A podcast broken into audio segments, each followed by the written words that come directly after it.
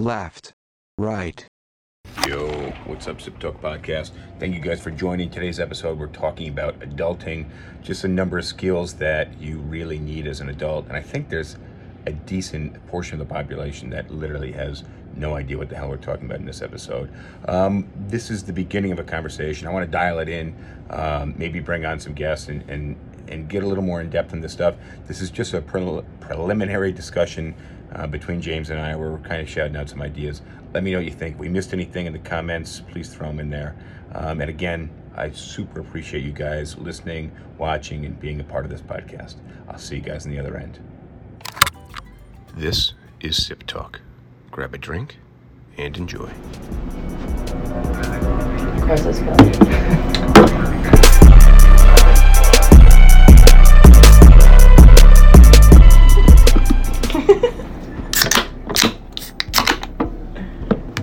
bill. Cheers. Cheers. Cheers.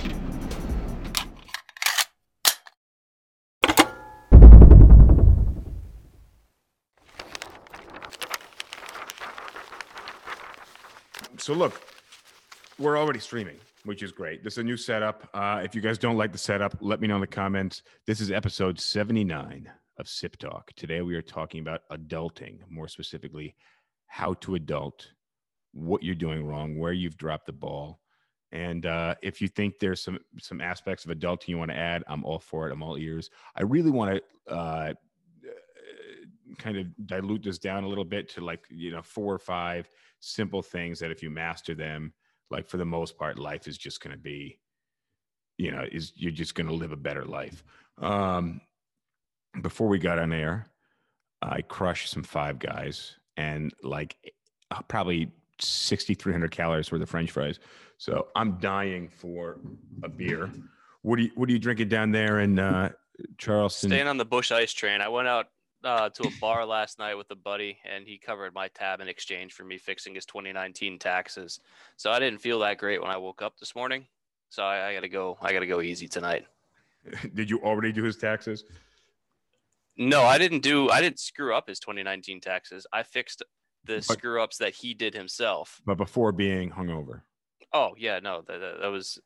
I, I delivered him the paperwork last night, and then he picked up most of my bar tab. Okay, fair enough. Um, most of the bar tab. All right. So look, have you? I, I want to touch on some current events right now because have you heard this shit going on in Texas? Well, the we talked about it, right? The, the Ted snow. Cruz thing, he just continues to generate bad press for himself. where people think that they have fake snow. What? I had I, I had not heard this. I I cannot wait to share this with you. So if, if you guys are watching us and you're not familiar with this, this is some crazy shit. In Texas, they got snow for the first time in a long time, like four inches, six inches, uh, and I think they got like two waves of it. Either way, most well, and it was also just super cold for like a week there, Yeah, which is rare. uh, most Texans not familiar with snow. Many Texans never seen it before. So somebody online posted a video of them with a snowball, like trying to trying to melt it.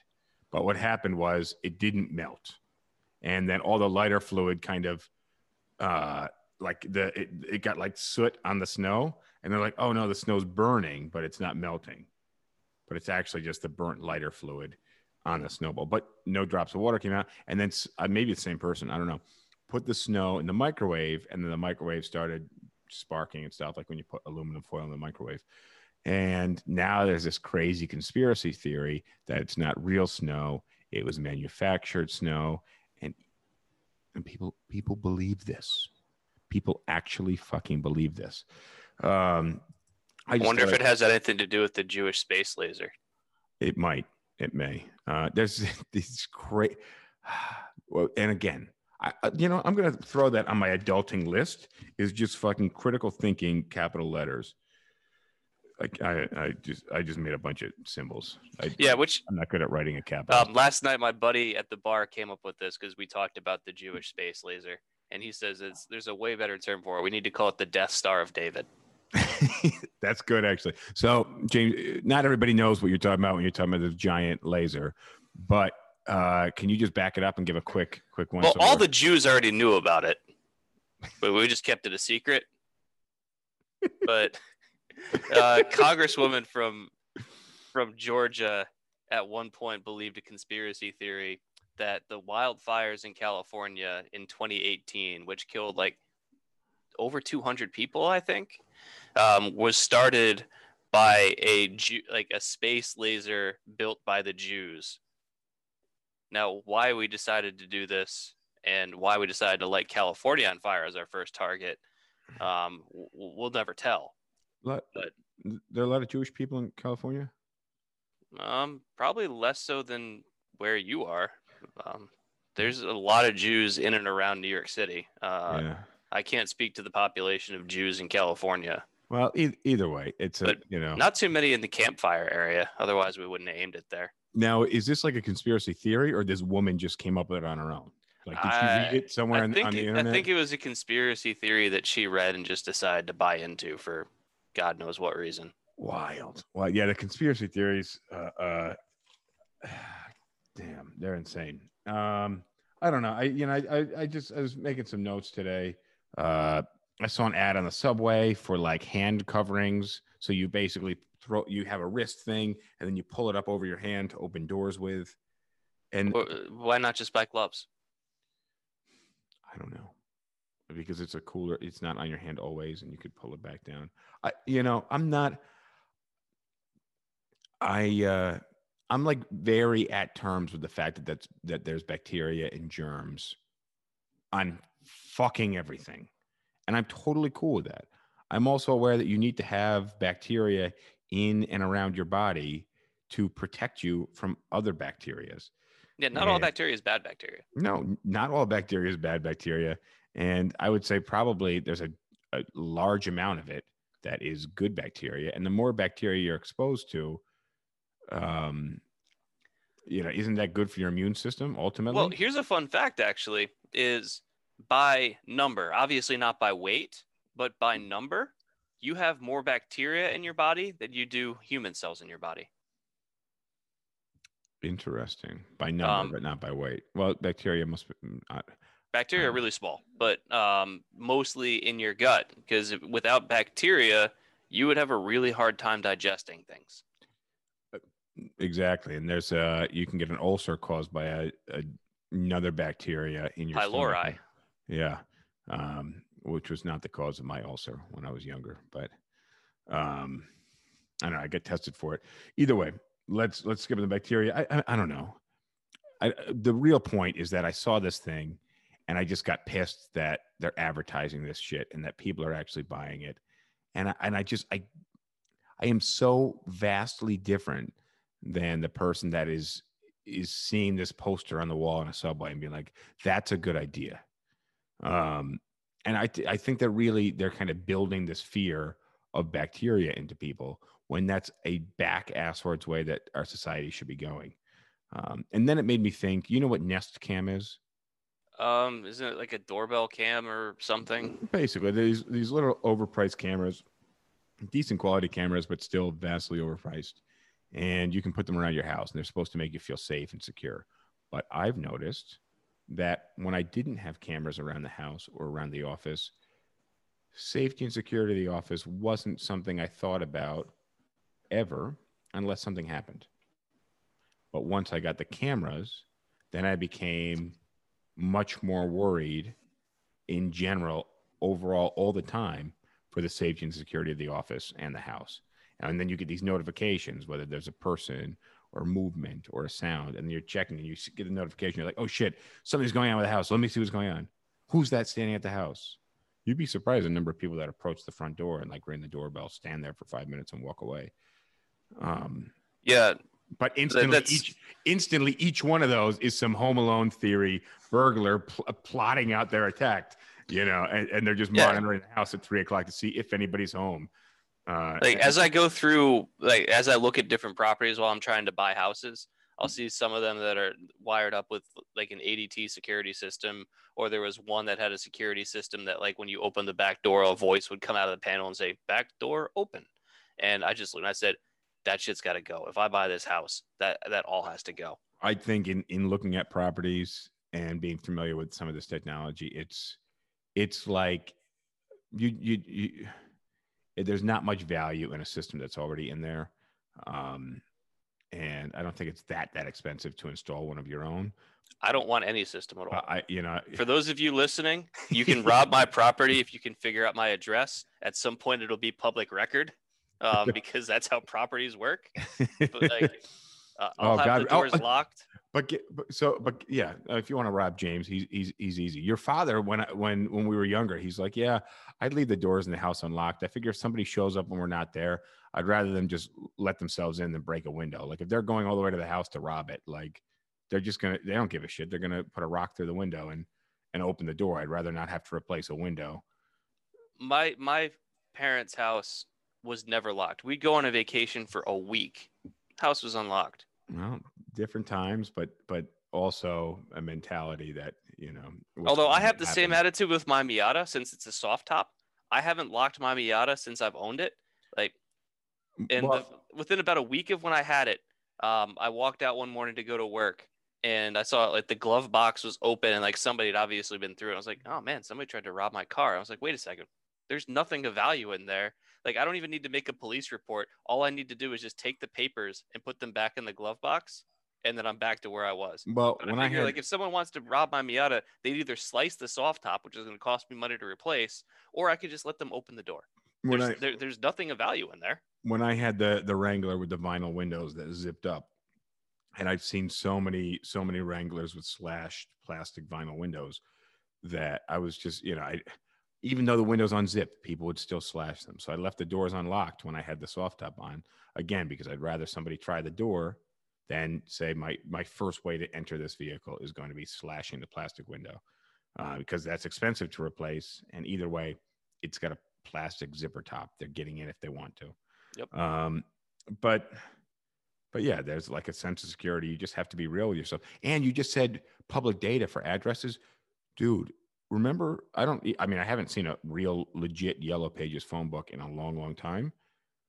But or is it the White Pages that your addresses are? Either way, I haven't seen a phone book in a long time. But everybody, you could just look them up by their name, and you had their address and phone number. Well, you can also do that now. Um, you can get their phone number, but like the um, all property sales are public record. So, like, and I, I run into this all the time when I'm doing accounting and tax work. Is if someone sold a home or whatever, and I want to figure out what the value of their sales price or what they paid for it ten years ago, like I just look on like Charleston County has all the tax records online, and within about a minute, I can search up a last name or a street address and see who owns the property. And- Exactly. And when I buy my house, that's going to be pu- public record, and there's nothing I can do about it. It's just that's that's life. Um, Yeah. So so look, let's let's get into this this adulting thing. I've been Yeah. taking I've been taking notes all day on just kind of random shit. Um, but I do want to get into the adulting thing. Like I said, I want to dial this in, come up with some real solid, um, real solid ideas. I'm going to spitball a little bit today, and and we'll see uh, if you guys when, are when do you not? Okay. If you guys are watching live, let, let us know what you agree with and what we should add when it comes to how to be an adult. Um, the first one that got me was laundry. Literally, the first thing that popped into my head was laundry because when you live at home, you know, and I'm I'm I'm I'm ranging this from basically 16 to 24 years old. Okay, like that's going to carry you through high school to college, college to being fully independent. Some people go high school, they move out of the house. But I think when you're, you know, depending on your family setup, a lot of people when you're 16, your your parents are doing your laundry for the most part. I didn't do laundry as a kid. Um, but laundry is a big, big thing. And I how how often, what frequency would you say you do laundry? About once a week. Okay.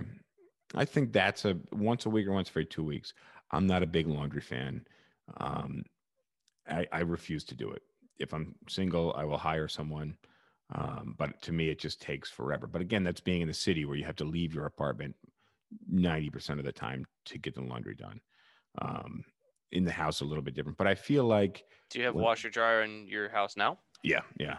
Um, but here's my thinking: is as a kid, if you're not doing laundry normally, you don't think about it. You, you know, for the most part, it's just done. Especially if you have a stay-at-home parent that does it for you. That's awesome. Like kudos to you. You you spoiled brat. Um, although I grew up like that, so it was nice. But then you know you move out, and now you got to worry about doing your own laundry. So I think you should expect to do it on a weekly basis. But really, what it comes down to is how much underwear you own.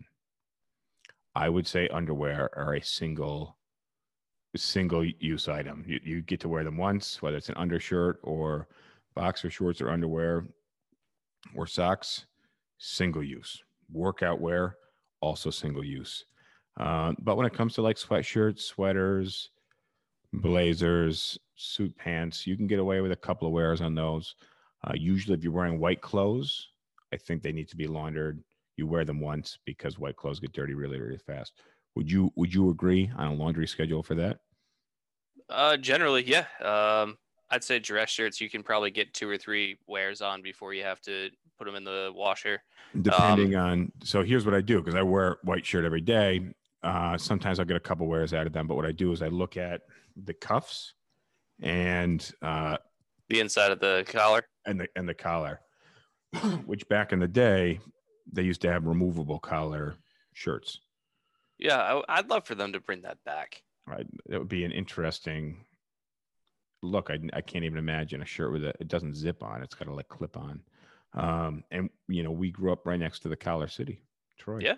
Or was it really troy or i don't know either way I, I'm pretty sure Troy was Collar City. Yeah. there's a bridge called collar city bridge at least um and then the other thing is sheets and towels so i think sheets should be done at minimum every two weeks and towels you know i like white towels because you can you can you can see if there's anything dirty on them because you never know like towel might be a little dirty but i think uh i probably use three towels a week usually i use it you know two or three times three or four times So I'm on the, about the same schedule with towels as you are, but uh, not really comparative at all in terms of sheets. sheets sheets the thing is you you you are in your sheets almost as much time as in your as you are in a pair of clothes every day Here's the thing, though. I sleep. I've got you can. I mean, obviously it's right here, we Like, we, I've we got can my blanket. And then like I don't sleep under the sheets. I just sleep under the blanket and I sleep above the sheets. Okay. Okay. And that, oh man. So I'm not much of a duvet guy, but uh, I always had, I always had a fitted sheet and then the regular sheet and then a comforter. But, you know, apparently people use duvet without the sheet between the fitted sheet and the duvet. And then you wash the duvet cover. Um, I don't know. I, I, I sleep very warm. So like I need very mi- duvet. I'm like sweating. Uh, yeah. Yeah. I'm, I'm just a puddle at the end of the night. Um, so so we I don't got know. For me, like laundry is one of the least onerous aspects of being an adult. oh, I think it well in New York City again, you're leaving your apartment, so you have to set aside two and a half, three hours to you know bring it there, put it in, uh, and and then you got to wait for it to be done, and then you got to transfer it, and you got to wait for it to be done, and then you got to bring it home, you got to fold it, or you're going to get wrinkles. So it's legit like a three hour process. You have to put that time aside. Yeah, so I would hate that, but uh, like just like you do now, I've got a washer dryer in my unit, so I walk ten feet, start the laundry. If I forget about it, well, who cares? Not so bad. Yeah. So, but again, it, it, it, it is a little different. And in New York City, it sucks, which in my opinion is why it's worth doing a pickup and drop off because also they fold it for you. And it doesn't cost that that much more. yeah, wash and fold. I think it's a couple dollars a pound. And I mean, I used even when I was broke as shit, there was a lot of times where I would do the pickup and drop off. And I just would make sure that I wouldn't put like any damp towels, any damp workout clothes because it's they're they're weighing it. And I was like, I'm gonna make sure this shit is dry as a bone before I drop it off. Um All right, next item. the next item on the uh, on the list here is so really eh, there's a lot of finances involved that people don't understand when it comes to being on your own. So when you leave like being in a college dorm for the most part to be in a dorm and to live on campus you have to demonstrate to the school that you have the money. And if you're living at home with your parents you don't so much usually have to worry about groceries. And again, I'm talking kind of middle class, which I guess is an evaporating population. But for the most part, when you live at home and you're a kid, your parents are buying the groceries. Um, Well, and with college, like You living in a dorm and having a campus meal plan, it might be expensive, but it's just like one bill that you get and Well, you pay it and that's it. I have I have notes on that. So the thing is you take a 17, 18 year old kid who's never had to prepare a meal. And I don't mean like make a grilled cheese sandwich and that's like a gourmet ordeal for them or cook some pasta. I mean like Ooh, actually quick prepare story a- time. Prepare a meal. All right, what do you got? Um, so junior year or senior year of college, uh, my current roommate, we, we moved from one side of campus where we were on a meal plan to the other side of campus, which was more apartment style living. Mm-hmm.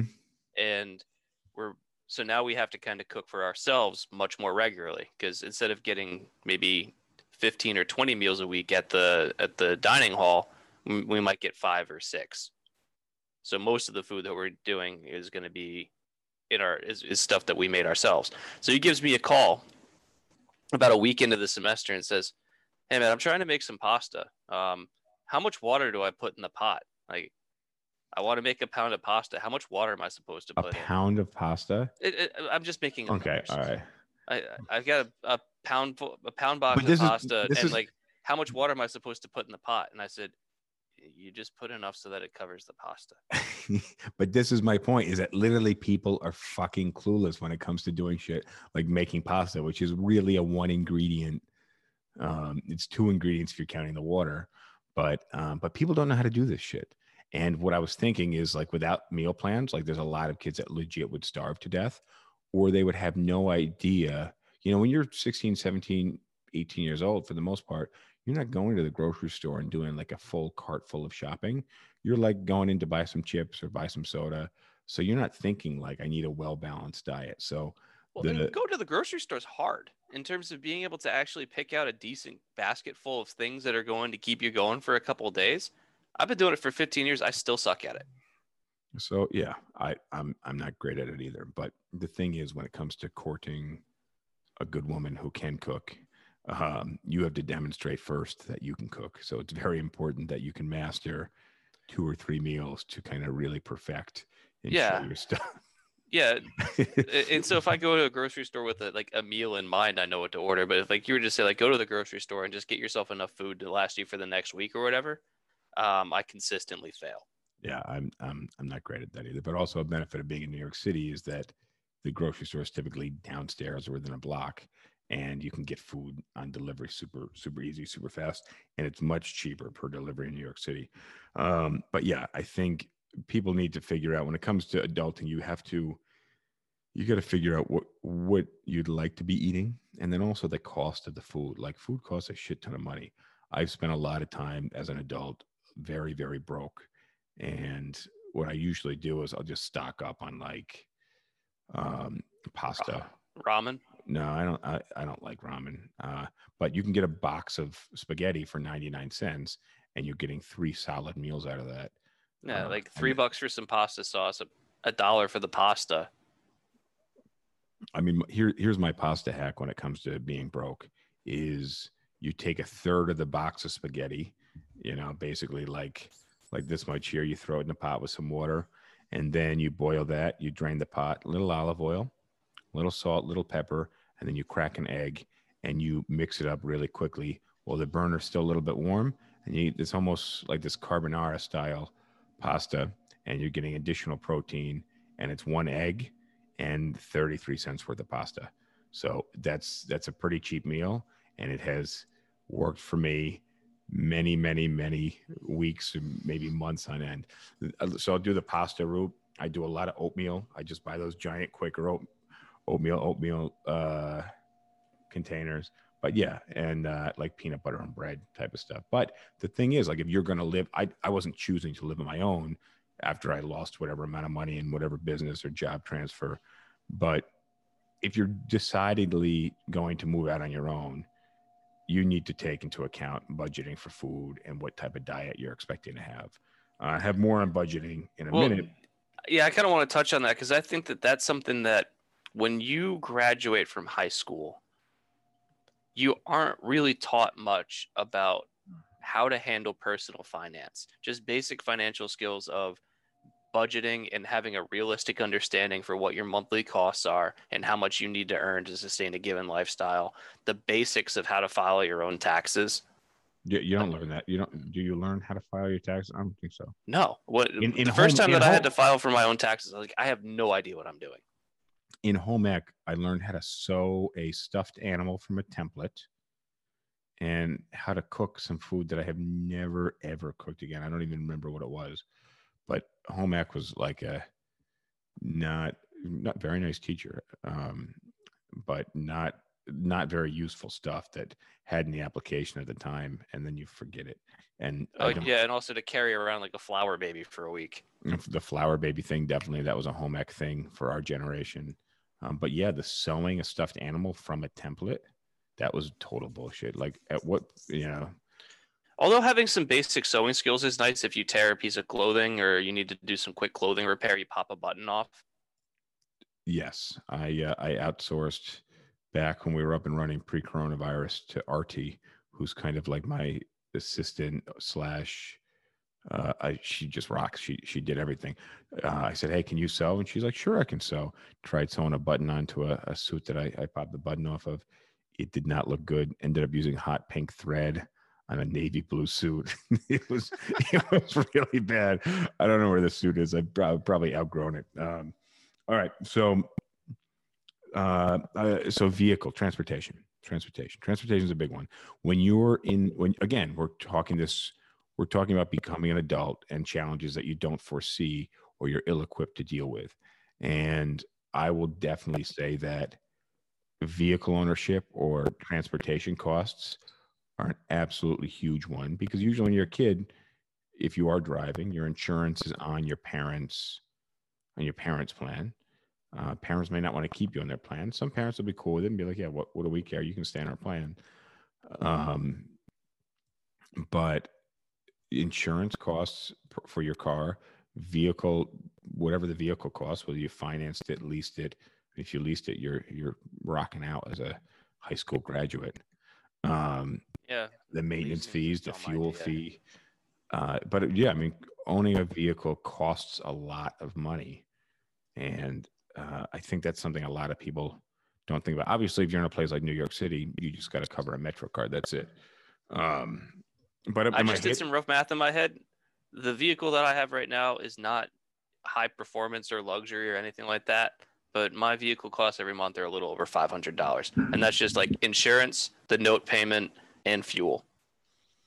Oh, I didn't even think about fuel. Yeah, fuck. I've been I've been spending so much money uh, in fuel every week to to have to now commute back and forth to the city and covering the tolls, which some of these tolls are like fifteen bucks Per day? side. Yeah, like like the Holland Tunnel, Lincoln Tunnel. Um, these things are not are, are not cheap in this area. So I mean that's a huge huge cost. Not something. Luckily, I'm not that tight. Um, but back in the day, I remember passing like a four dollar bridge back in the day and realizing I had forgotten something and having to go back over the bridge and then back over it again to get where I was originally going. And I think when I finally came home from the long weekend away, I went through the bridge and didn't have enough money for the toll. And then they were like, okay, you pull over after the toll, and then we're going to give you a basically a ticket. And then you have to mail this in, and then we'll mail you your ticket and your fine for not paying at the at the toll. Um, but and that was like a four dollar toll back in the day. So that that was fun. Um, all right, so let's so yeah, vehicle ownership. That's one thing I definitely don't miss about New York is having to pay tolls. Oh yeah. I mean, the thing about tolls is it's such a bullshit setup.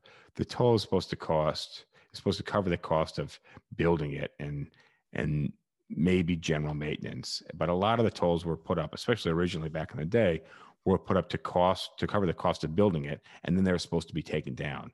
And that's how they were sold to the public. But then they go up because they're now they're covering the regular maintenance of that structure, the bridge or the tunnel, and the surrounding areas.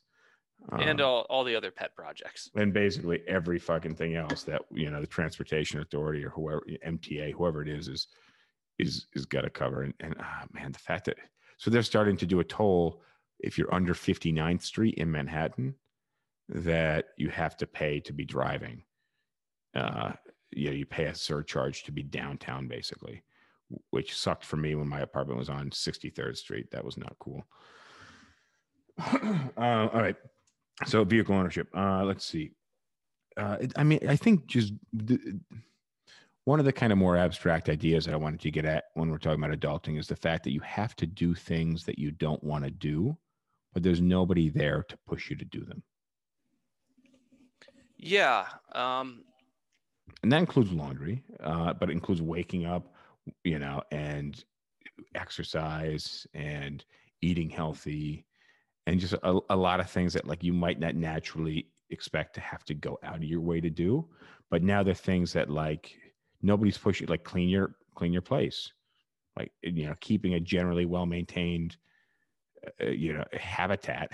so I, here, here's the way I would describe it because I'm gonna I agree with you is that mm. as an adult there are a lot of kind of daily decisions or weekly decisions that you need to make that if you don't do them they don't have an immediate consequence.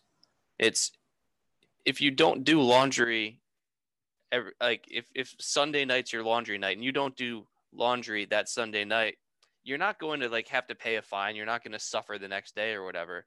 But if you don't exercise every couple days if you don't go food shopping if you just don't do all these little things eventually it all adds up and then you're either left with a situation where you've got to do a ton of stuff all at once just to get back to where you're supposed to be or now things are just miserable for you and so Yeah. it's I, yeah, you're, I, you're I can, the, you're paying the price later and it's something that we we don't really teach kids to understand very well because if you're a kid and you either don't do something that you're supposed to do or you make a mistake or whatever the punishment's immediate it's hey johnny go clean your room and then half an hour later is your room clean all right well no it's not clean so now you don't have any privileges you don't But get that- to watch tv you don't get to like no computer but that voice doesn't exist when you're an adult. right So, uh, and and that's the thing is a lot of people just think they're going to chill and relax. You know, and I hire a lot of young people, a lot of young men more specifically, because for whatever reason, men suck at this stuff, like doing laundry, keeping their body up, uh, you know, like uh, clean and and and stuff like that. But you know, and, and in New York City, a lot of these guys that are early 20s who grew up in the city still live with their family. And then when their family goes away, um, or they move out and they get a new place because they started making a little bit of money, you just see like a huge lifestyle. You know, basically, you just watch what's going on with this person. We also we get a lot of uh, young interns who are uh, 17, 18 to 20 years old, and they're in that range where like shit's just not being done for them. Uh, and and you know sometimes I have to have these unco- uncomfortable conversations like, dude, dude, is, you, is that a you do laundry recently? Your sweatshirt stinks a little bit. Also, you're wearing a sweatshirt to the office. Um, can we change that up a little bit? yeah but Um, a lot of these things aren't taught and again it's going from here's my responsibility if i don't meet it there's an immediate consequence so i have to do it to now you're an adult here's my responsibility if i don't do it nothing really happens not right now No, exactly, exactly. And I mean, also, if you're a major procrastinator, like that's a that's a lifestyle. Um, and in my defense, when I hire these people, everybody interviews very well, dressed up really, really nicely. Uh, something I look for in interviews is like, does that look like brand new, like right off the rack? Like, is there a chance that you're going to come in tomorrow and, you, and you're not going to have professional clothes to wear? Which is, I mean, I'm, as long as you look good in the interview, that's fine. But I'm always wondering, like, do you normally dress nicely or, or you know how, how's that going to go the next day and next week when you when you're working here um a big thing that i notice and again uh, this is new york city i don't know how people are going to turn up to the interview um and especially for young people and interns when somebody comes in with a suit and they got the uh the tag on the suit like right off the rack it's still got the label on the on the cuff of the suit. Oh man that that that should be uh, certain things like fashion things definitely. We've done some were you in the fashion episode how to dress for interview and stuff like that? Maybe. Last summer? I think i think you were.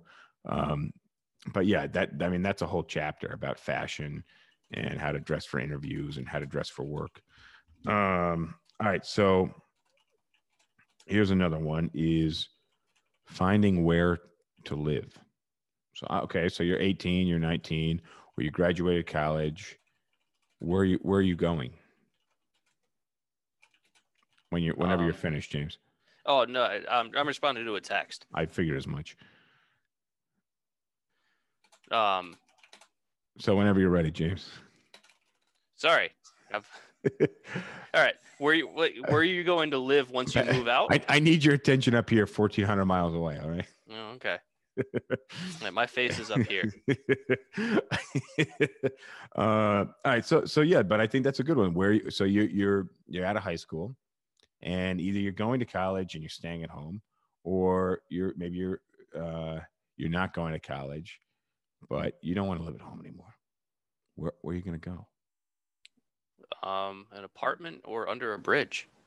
I'm basically, uh, I think my my thinking on this is really a lot of these initial decisions you make, you want to go as cheap as possible.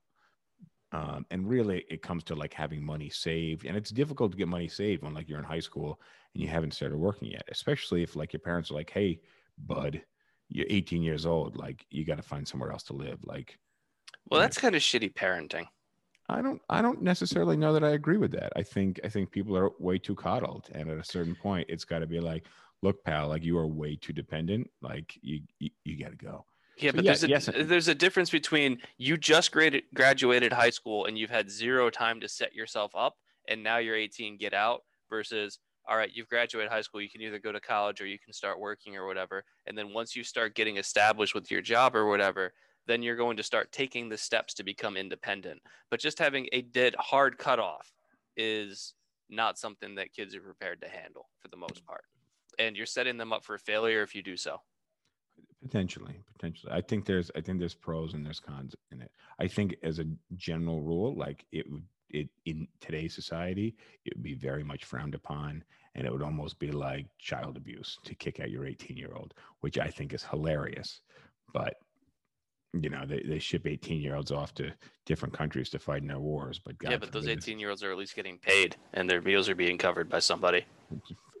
Fair enough. Um, but what I was going to say is roommates. I think people should go the the roommate route, uh, and they should go as cheap as possible. Where to live? I think first off, you gotta you gotta make sure you're in a place with a decent job market. If you're in a, if you're in a place with a bad job market, you're just you're doomed. You're doomed. I don't you know you especially if you're at a high school, uh, you're not looking to go to college. If you're in a weak job market, you're you're screwed. I remember when I first went into real estate, my mom was like, "Well, you could you could come back and, and live with me." I'm like, "Yeah, but w- what would I do? You live in the middle of nowhere." Uh, and I love my mom's house. I love her town. Not suited for somebody who's looking for a job. She's very happy out there, but she's also retired. So I'm I wasn't looking to retire at 23 years old. Well, it'd be nice. uh, yeah, but I needed to, you know, I needed to get get a footing in life before uh, uh, before I took that route. Yeah, retiring with zero pension at 23. Um, but yeah, I, I obviously, you know, it's great to live at home if you live in a good job market. Your parents are going to let you, but you have again, I think the job market is really, really important, and then also you can live in a hot job market like New York City or Problem with living in a hot job market is that cost of living. Yeah, uh, the cost of living. Is that what you were going to say? Yep. Yeah, and that's so again, and that's why you go this roommate front, and you live very simply. Um, but I, but my my thing is just when it comes to where to live, it's shared apartment with roommates in a hot job market. That's that's my two things on that. Um, all right, what else I got? Um, health and exercise and daily routine. So again, this is I'm I'm thinking more like the your college routine is only so much because you're not working a lot of especially on campus. Uh, and I think when I talk about college, I'm I'm meaning kind of to imply that you're living on campus, that you're not kind of living on your own and you're a full fledged adult.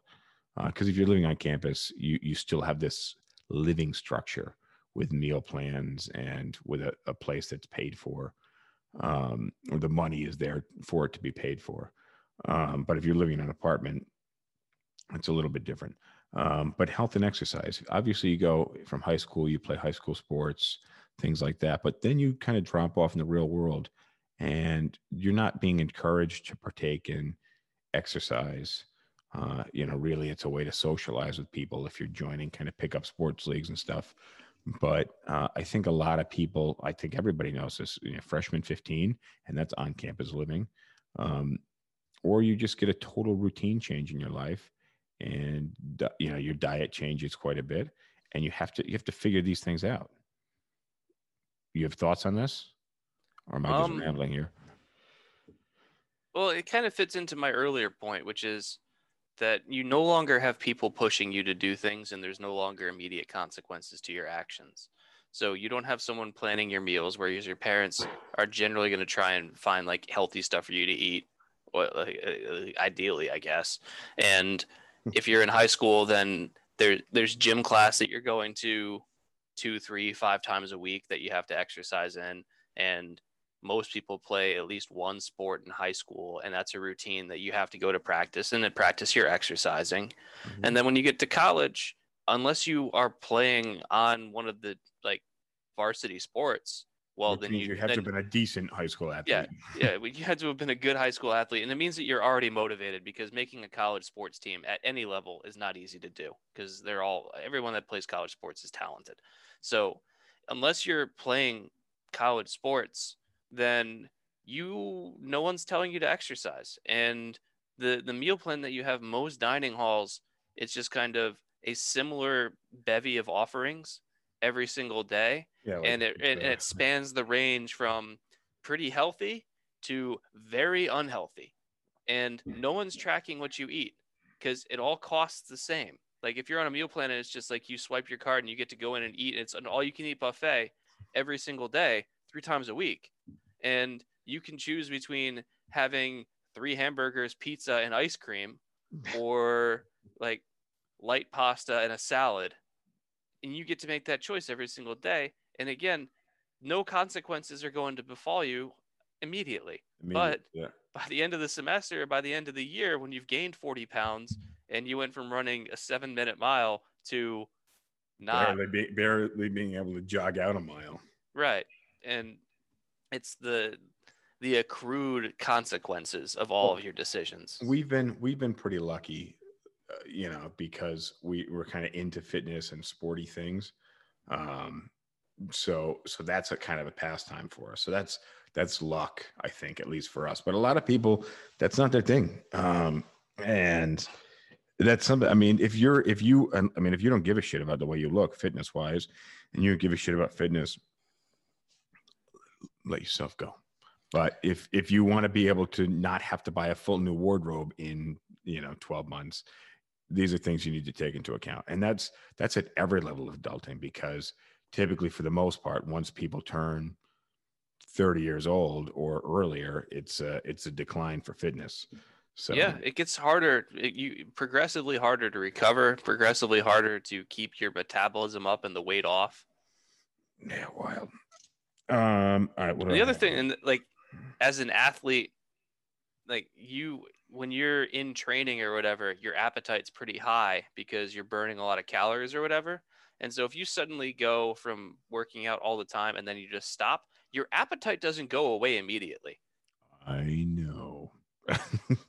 that's so it can be really hard to cut your calories down to a lower activity level because your body still thinks hey like the last three weeks we've been going hard and exercising two hours a day I don't know that this is a day off, so I'm expecting to eat like I have to for a two hour workout today. Oh, by the way, we're not doing the workout, but I'm still going to eat that much. dude i'm i'm four or five eggs at eight o'clock in the morning by 11.30 my stomach is screaming i have I usually have a decent lunch and then by like four o'clock i need something and then by eight o'clock i need something and when i'm really like hitting the gym hard i wake up in the middle of every single night and just like crush some peanut butter or something like that Yeah. but those night cravings don't go away when you're when you're not working out and you still wake up hungry and your body's just kind of on this i mean i'm used to kind of constantly eating and uh, and also drinking i drink a ton I, I, drinking but i drink a ton of water all day long and i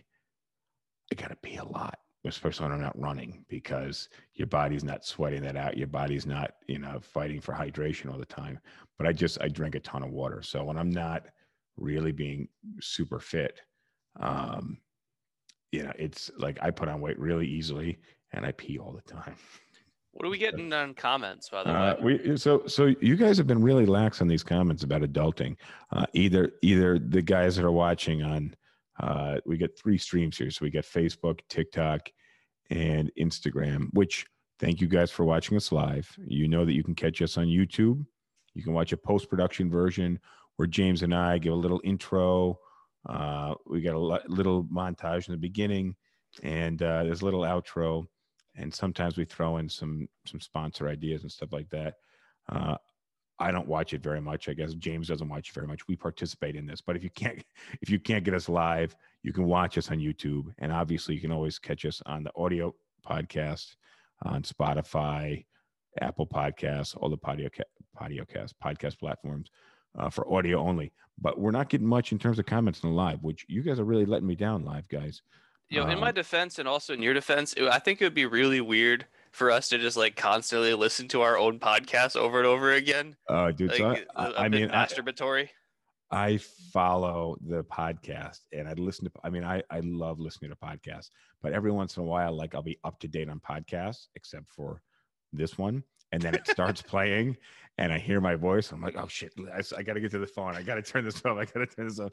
I'm like, I, I, I can't stand it. Um, but I usually think we have some good information. It depends. Obviously, not every podcast is for, is for everybody. Um, so we got Lisa on, on TikTok and oh, building credit. I just saw was a was a most recent comment. So keep the comments coming on what you need to be doing to be an adult, adulting tips. So we got building credit, which I didn't take note of at all.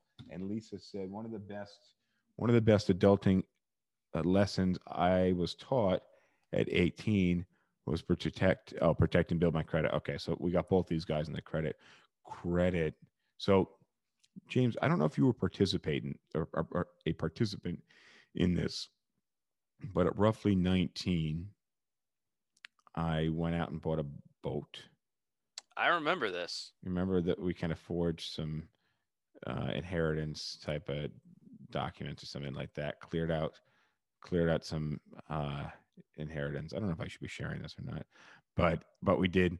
Went out and bought a used boat, um, and then I quit my job at a pizzeria, delivering pizzas, and that was back in the day when they just used to mail you credit cards, and I just opened up the mail and then called the number in the back of the credit card, activated the card, and just started using it. And it was it had a five hundred dollar limit. and I used pretty quick. I used the card. Well, back then, I mean, it lasted uh, like three weeks or something like that.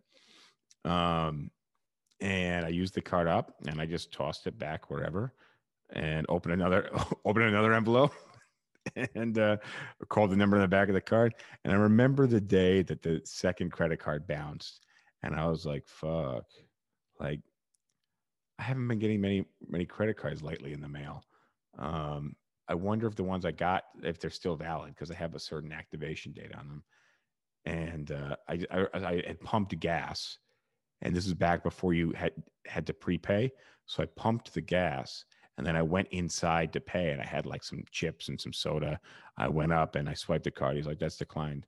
I'm like, "Oh, um, so what do I do now?"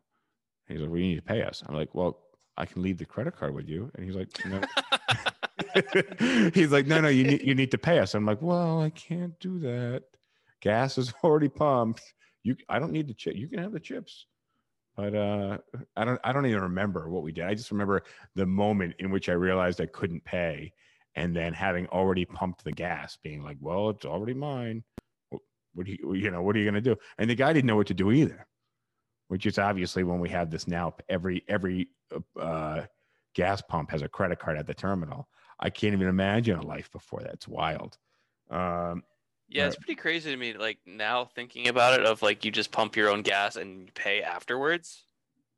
right, right. Um, all right, so we I got a couple more. Let's see. What do we? Hold on, we have? really quick. Just this is a fun one. What's the smallest dollar amount of gasoline you've ever put into a car? Ooh, that's a good one. What's the what's the? I mean, I've been very very broke before. Also, I've had a motorcycle.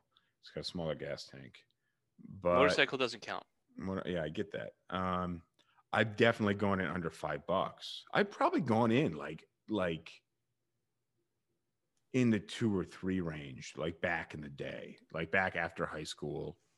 Uh, but that's a guess. I know I, I know for certain I've done five.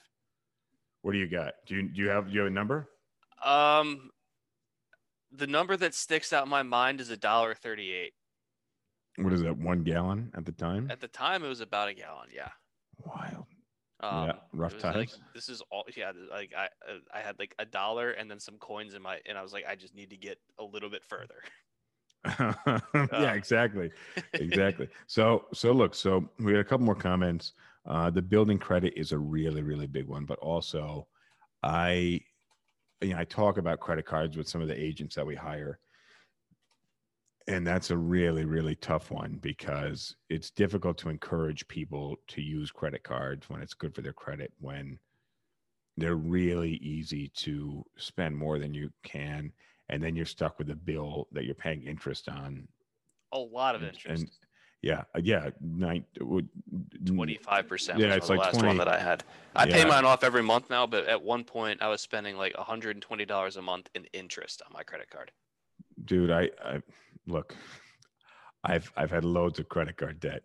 Um and i mean i've I- have i have one now. The business card i think i pay at least a grand every month on with kind of revolving uh but that's but that's nothing because i've paid like with amex and uh but yeah credit cards are, are very very tricky.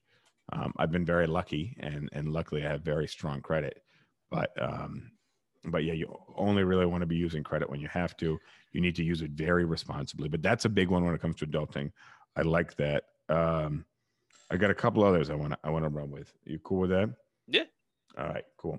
Um, so saving. Someone uh, I, we had a comment about saving, uh, saving money. Let me let me just check. Ah, fuck.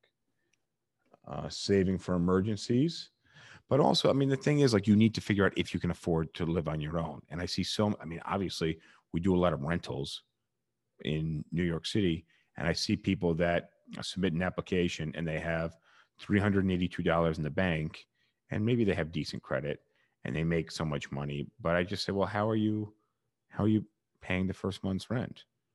And they're like oh well you know I'm, i get paid i have a job. I'm like yeah but you don't you're not demonstrating that you have the money um Yeah, But, if, yeah, I- if someone's getting like let's say five thousand dollars a week, or five thousand dollars every two weeks, let's say five thousand dollars every two weeks, that like you're making 110 120000 dollars a year, and this is Charleston dollars, not New York Mm-hmm. City dollars, and they have like four hundred dollars in the bank. I just say how how are you not able to save this money?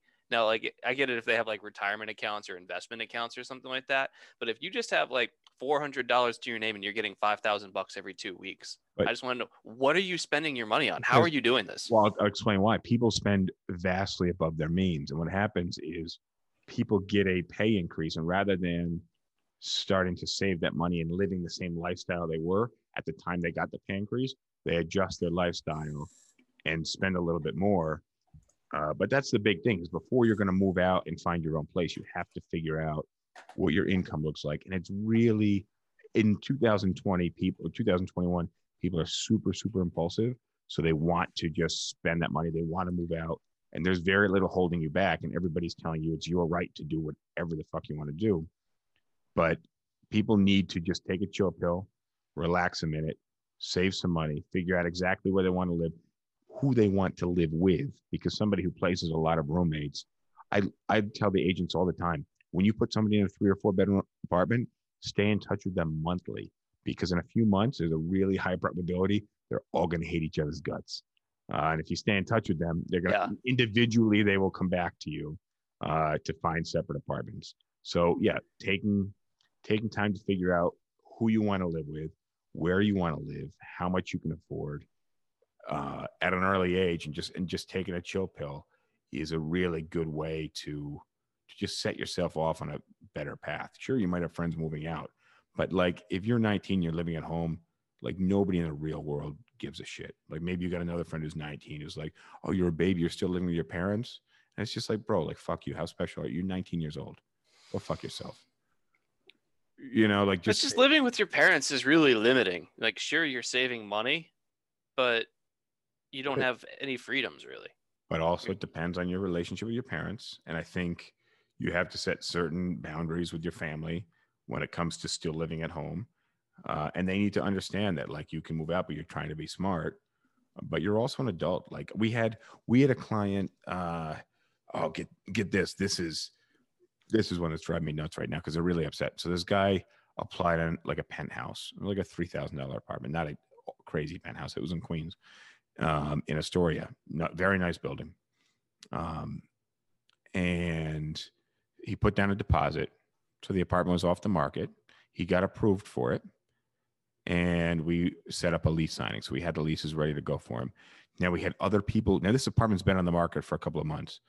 And this happened last weekend. We had other people who really wanted to see this apartment. We're like, sorry guys, it's been taken. We showed them some other apartments. They didn't they didn't like them they found other apartments they applied on. Day of the lease signing, this guy backs out. And we're like, hey, man, we understand you want to back out, but look, you put down a deposit. We lost out on other applicants in this apartment. There's a good chance it's going to sit for another month. Uh, you understand the agreements you signed state that if you back out, you lose your deposit. He replied to the email, I understand, and I choose to uh, to back out. His father called the office today and I wasn't on the call, but uh, the, the the kid's 23 years old. Father called the office today, you know, talking about how badly you know this kid needs the money and how it's not right that he uh, put down the deposit. He's only a kid, and uh, a couple of things here. One, like I'm not going to, you know, if if there's if if we haven't covered all our bases legally, yeah, sure, there, you know, we're not fully in the right we'll back down. But on this one, there's a good chance the apartment's going to sit back on the on the market, and then uh, we ha- we turned away other people, man. Like that's the whole reason for the good faith deposit. So really shitty situation. And then get this, like these guys are like a super famous family. They have their own TV show. The entire family is signed up at like a modeling agency. So I didn't I didn't feel very bad for this kid. But it's very often that we get calls from the parents of young adults saying. "Oh my, you know, it's just a kid. How could you do that?" And I'm like, "Yo, when I take out your 22 year old kid or your 24 year old kid, as far as I'm concerned, like they're an adult. I don't understand that they're still like a mama's boy and you, you know you control their finances. But like, I'm sorry, this is a this is a real adult person." And I, you know, I don't know exactly how old they are, how how long they've been out of your womb, but uh, Yeah. Um, Uh, yeah. on the topic of being bad with money, though, so this one happened in the spring. Um, did a return for a doctor in Charleston. His income was about six hundred and sixty thousand dollars. So if you do the math, it's about twelve five a week that he's earning. Mhm. And we did his return, and he was due a refund of about twenty to twenty five thousand dollars, somewhere in that range. And his return was complicated, and we had to paper file it. We couldn't electronically file it for uh, for various reasons. Mhm. Um, and so when you paper file, it takes a lot longer, especially since this was back in like June and July when a lot of the IRS was shut down along with the rest of the country because of Mhm. COVID. Fun so time. as slow as the IRS is, it's even worse during July of 2020 because they've got less manpower. And so he says, "Why didn't you electronically file my return?" And we explained to him, and then he says, "Well, I was really counting on that refund. I'm I'm doing like a renovation on my house, and I need to put down like a forty thousand dollar deposit to to like keep the contract alive or something like that. Well, whatever the case is, he owes forty thousand dollars to keep the renovations going." Mm. and just like and and you decided that you were going to plan on this on your refund amount of twenty to twenty five thousand dollars to help cover this that you're going to expect the IRS to get back to you quick enough when you're earning he was twelve five a week. he was spending not- money that he didn't already have that he didn't already have and again you know that's that's just dumb man But I just looked at it. it as in three weeks you can have this covered. And you you you've managed to run yourself so narrow when you're making twelve five a week and maybe and like that's in Charleston. So it, it goes lot- even further than New York City. Yeah, it's still a lot of money anywhere, but I, I just you can be bad with money no matter how much money you have. Well, all right. So here's here's another one, and this was not an original idea of mine, suggestion, accountability.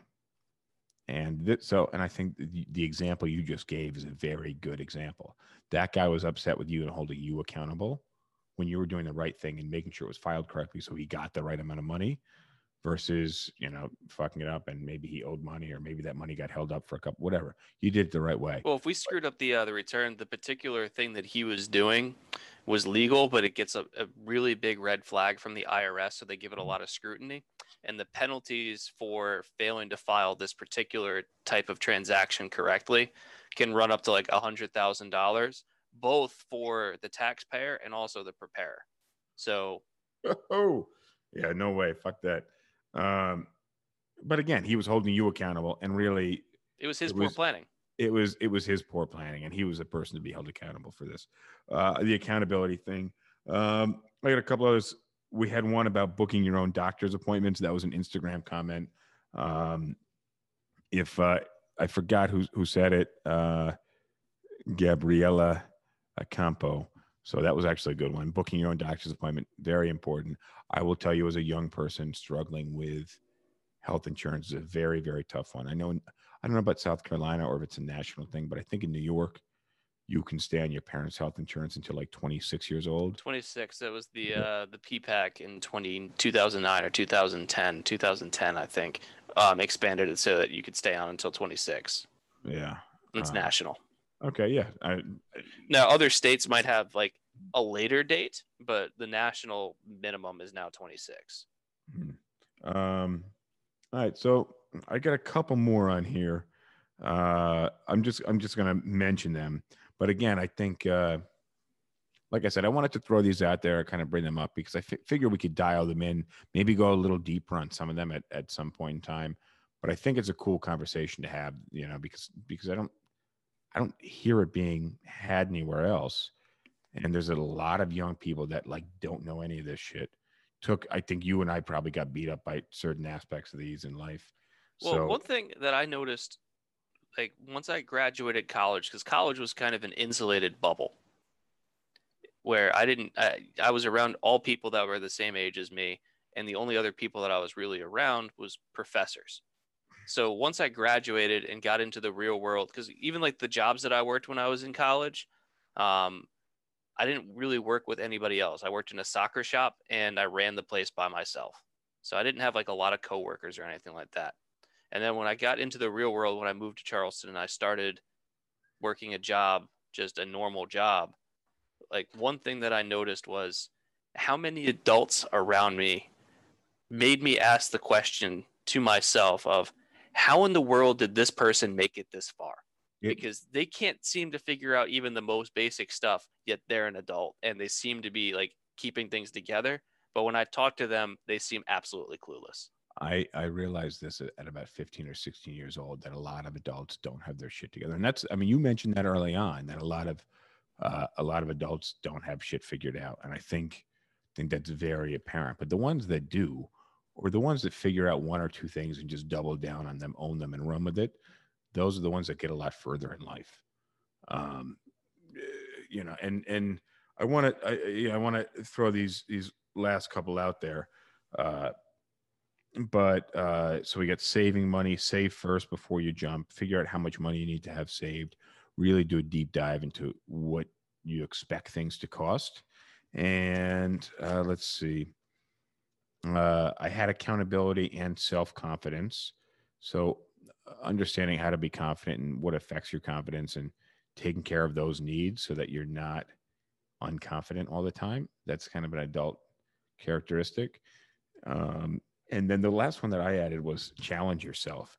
If you're going to grow as a person, you need to put yourself in um, in challenging situations and almost more challenging situations as you as you get through life. They should become more and more challenging. But uh, if you're not challenging yourself as an adult, then you're not you're not moving forward. Oh, and I had, I had one more, um, and that was on choosing a job um, I've, you know, it's one, you know, you got to be able to det- detach yourself from your parents, especially financially, if you want to live a happy life. In in my opinion, you don't want to be relying on somebody else for finances. No. Um, but uh, uh, you know, finding a good job, and I- and and then figuring out what you want and working for it. I've been in enough situations in my life where I've been extremely uncomfortable and forced to work really, really, really hard to get out of that uncomfortable place. But some people you have to figure out like, are you comfortable being just barely comfortable? Or do you want to have that padding? Do you want to have, you know, do you want to continue to grow or you want to, you know, you want to basically ride out as high as you got at 24 years old for the next 40, 50 years in your life. And, and life just doesn't get much better than that. Where you're going to continue to look for job opportunities, continue upgrading on jobs. Um, and you know, what's your, you're set, you're basically setting, um, your minimum and, and figuring out what you need to do to get above that in life. Well, it just ties in with ambition, where, and I've got a couple friends in my life that um, I look at and I say, I see what you're capable of, and it doesn't really make sense to me why you're comfortable where you are right now when I know that you could be doing so much more. But they generally seem to be pretty happy with their their standing, and they're just like, I'm good making thirty to thirty five thousand dollars a year and having a relatively stress free life. which is which is which is cool if they're truly truly okay with that 30 35000 is not very much money though so there's got to be a lot of stressors that they're just ignoring Could be, but it, there's some people that I see where I, I look and I was like, I've spoken with you enough to know that you're intelligent to be able to handle more than what you're doing right now if you were to go into a different field instead of working in food and bev, which like you can make decent money in food and bev in certain areas, but like not at the restaurant that you're working at right now. and um like here are all these other things that you could do that I know you would be good at, and then just not seeing them even explore it or whatever, and say, why are you? Why? they're lacking the ambition but again I, I don't even think ambition is is a good way to de- to describe it because a lot of people have i don't even i don't i need to look at the exact definition of, of ambition but i feel like people have this ambition they don't act on if, th- if that makes sense and again that's why i get back to challenging yourself and and taking the action are you looking up the textbook definition of ambition How? What else would I be doing? what is it A strong desire to do or achieve something, typically requiring determination and hard work. Okay, well, it, it it's it says it's re, oh, I guess doing something that requires hard work. Um, not that ambition requires hard work. Second definition, similar desire and determination to achieve success. Again, the, the desire is there, but yeah, you and I both know plenty of people that have this burning desire, but are just completely unable to Well, act you can it. have desire, but without determination. Determination baked into that word is going to be some expectation that you're going to have to work because otherwise, it like determination implies that you're going to have to work for something. Otherwise, it's not determination. Yeah, I'm gonna give one more piece of advice on adulting, and then we'll wrap. But my biggest pet peeve is seeing guys with a jacket on with both buttons buttoned. It's the- or or having a button jacket while you're sitting down. or yeah, you're supposed to unbutton when you're sitting there. But if you have a two button jacket, you don't button the bottom button. If you have a three button jacket, you don't button the bottom button. You can avoid buttoning the top button, but for the most part, you button any button but the last button. Uh, on that note, I think it's a good time to sign off. We're going to dial this down in a few weeks. Maybe we'll we'll revisit this if we get the interest. Uh, but I'd love to I'd love to put something out there and just kind of ask people different aspects. Maybe Yeah. I'll do that tomorrow. We can dial it in. Remind me for the next podcast. You were talking about those hand warmer protector things or whatever that you saw in the subway I'll take a picture and the too. advertising for it. Yeah. um, remind me about the power of advertising because it made me think of um, a different thing that's advertised and how the power of advertising gets people to buy something. All that, right. that, that that prompt enough will get me to to remember what I need to say next time. All right. I'm going to cue the outro music. Anything you want to add before we cut off here? Throw out your Twitter handle. Uh, yeah, get off my lawn 204 is the Twitter handle. I haven't posted too much recently because I've been too busy dealing with a whole bunch of other stuff. Um, All right. Outro music. Outro music is is is getting loud. Uh, on that note, adios. So that was it. Podcast is over. Thank you for joining us. Don't forget to like if you're watching on YouTube. If you are watching on another podcast platform, make sure you rate us five stars if you like us. If you don't like us, rate us five stars anyways. It'd be a really nice thing to do.